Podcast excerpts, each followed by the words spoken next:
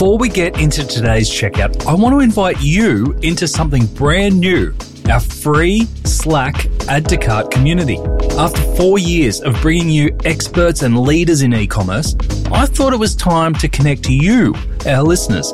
I have no doubt that you can share experiences, tips, and questions that will help you in your e commerce businesses and careers. It makes sense to bring you all together. If that sounds like a community that you want to be a part of, head on over to addtocart.com.au forward slash e commerce dash community to join. Welcome to the checkout. We catch up with previous Add to Cart guests and ask them five quick questions to get to know them better and leave you with a little extra inspiration to get through your Friday. Here's your host, Bushy. Today's checkout features Nick Morgan, founder and CEO of Vudoo, a platform that connects content to commerce and brings the checkout to the customer. We're talking turbocharged, shoppable video and engagement to match. Vudoo started in 2016 and clients include Nike, Westpac, and Vogue. Nick, welcome to the checkout. Thank you so much for joining us. We've learned a lot about Vudoo and how you're changing the game when it comes to shoppable video and a whole bunch of other formats for retailers and publishers. We had some great examples. Um, I love the News Corp and the uh, Moet example around bringing those videos to life. Got a few questions here to learn a little bit more about you. Go for it. I love it. you might not say that afterwards. This is the loaded one, this one. Yeah, exactly. Exactly. We just try and get off to a good start, get to know you. What's the weirdest thing that you've ever bought online? This is not that weird, or you, you might think it's weird. I bought vintage foot, leather footstools that my grandma used to have. When I was growing up, I was like, these things are amazing. And then I was like obsessed by them.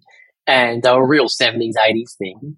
And I found them on, I found them online years ago and I bought two of them and my wife hates them.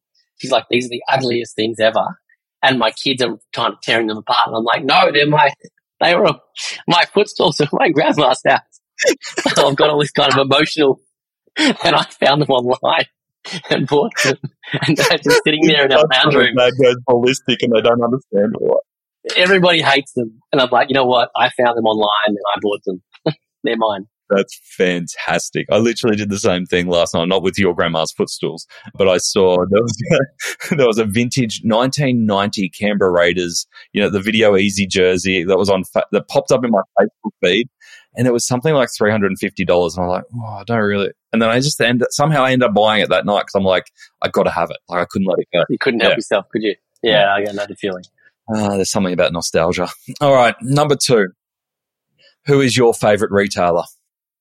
Look, I'm going to have to toe the company line now and say I've been blown away with Amazon this year.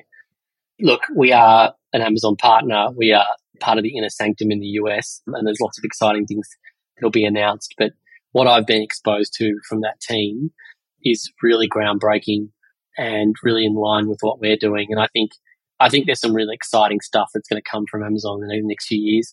They know that they've got a big beast they've built. You know, dot, their their dot com platform is it's a big beast to work on.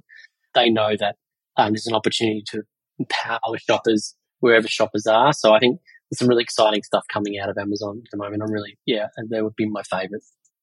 In terms of having that partnership with them, have you picked up on anything around how they work, how they operate, and move at speed that you've been able to incorporate into what you're developing at Vudoo?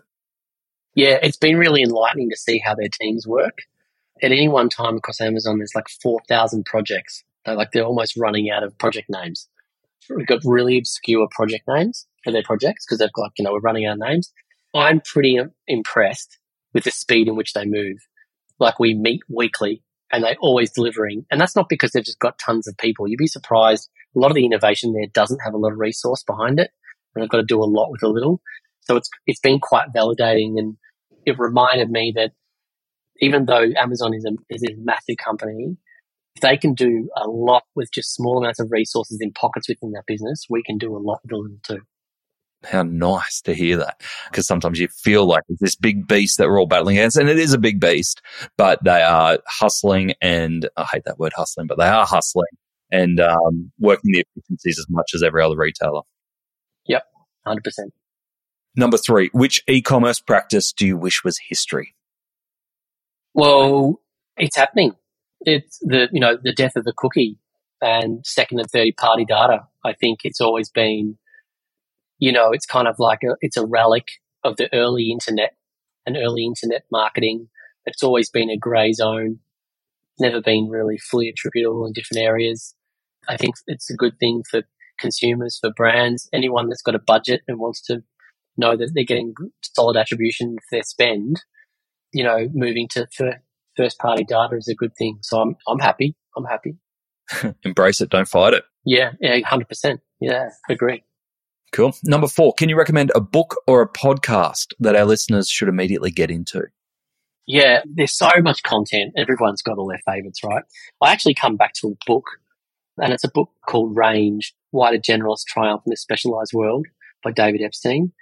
I actually was made aware of this book about four years ago, and it crystallizes so much for myself. I often find I'm having to be, a, you know, I sit across so many different pieces, and I sometimes question, you know, you have those moments of, um, you know, say uh, imposter syndrome. You question, well, what do I know, or you know, do I really, you know, others know more than me? And I think that book just reminds you that we, that you know, if you have a very experience and you've sat across quite a few different things, it can actually all come together and be quite a powerful tool. And you being a generalist really allows you to operate at scale and be able to work holistically. And off the back of reading that book, I did quite a bit of reading around generalists. One of the things I actually came across was that in medicine, quite often a general practitioner, a GP, can actually diagnose and be, say, more higher performing, I guess you want to use that phrase, in a medical sense because they're looking at the entire person. So a specialist will say, okay, I just specialize in this. Quite often they can't diagnose what the problem is because they're not actually taking the entire person and everything that's happening within that person. It was a really interesting book and then it kind of opened me up to a lot, lot more kind of, you know, stories and, and just interesting pieces of information around being a generalist. That's a great analogy. My brother's a GP and he gets annoyed whenever someone says, Oh, you didn't specialize. He's like, No, being the GP is the specialization. Yeah. And quite often, and I've heard stories where they've had really, really difficult cases within hospitals and they'll bring in the GP of this patient who, you know, has been the local GP and they've known them for 20 years or longer. And they've got this really complex problem they can't seem to solve. And they'll bring the GP in to really solve the problem. You know, so no, power to you, brother. Great recommendation. Thank you. It's something that I definitely struggle with, and everything that you said there about imposter syndrome rings true because I am a generalist across e commerce. I mean, e commerce is the niche, but I'm gener- a generalist across e commerce. And there's absolutely those moments where you go, What am I good at here? So I will be reading range. Thank you. All right. Number five, finish this sentence. The future of retail is contextual commerce. I really believe that uh, being able to extend your checkouts to where your customers are is going to deliver great returns and you're going to have great acquisition tool. You've got a great converting tool. It's first party data. You need to add it to your, to your channel stack. And I really think that there's a lot of opportunity. And, you know, I'm not the only one. You've got a big beast sitting up there in Seattle that goes, actually, you know what? A lot of our future growth is going to come from off platform shopping let's head in that direction. So I think we're going to see more of that. Nick, how exciting. Thank you so much for joining us on the checkout. And um, if you're interested, go check out Vudoo, V U D O O. Been a pleasure. Thanks, mate. To hear more from Nick, jump back into episode 330, where Nick shares how his tech enables choose your own adventure style customer journeys. He unpacks the growing relationship between advertising and e commerce and tells us why he sees the death of cookies as a cause for celebration. Let's get him out of here.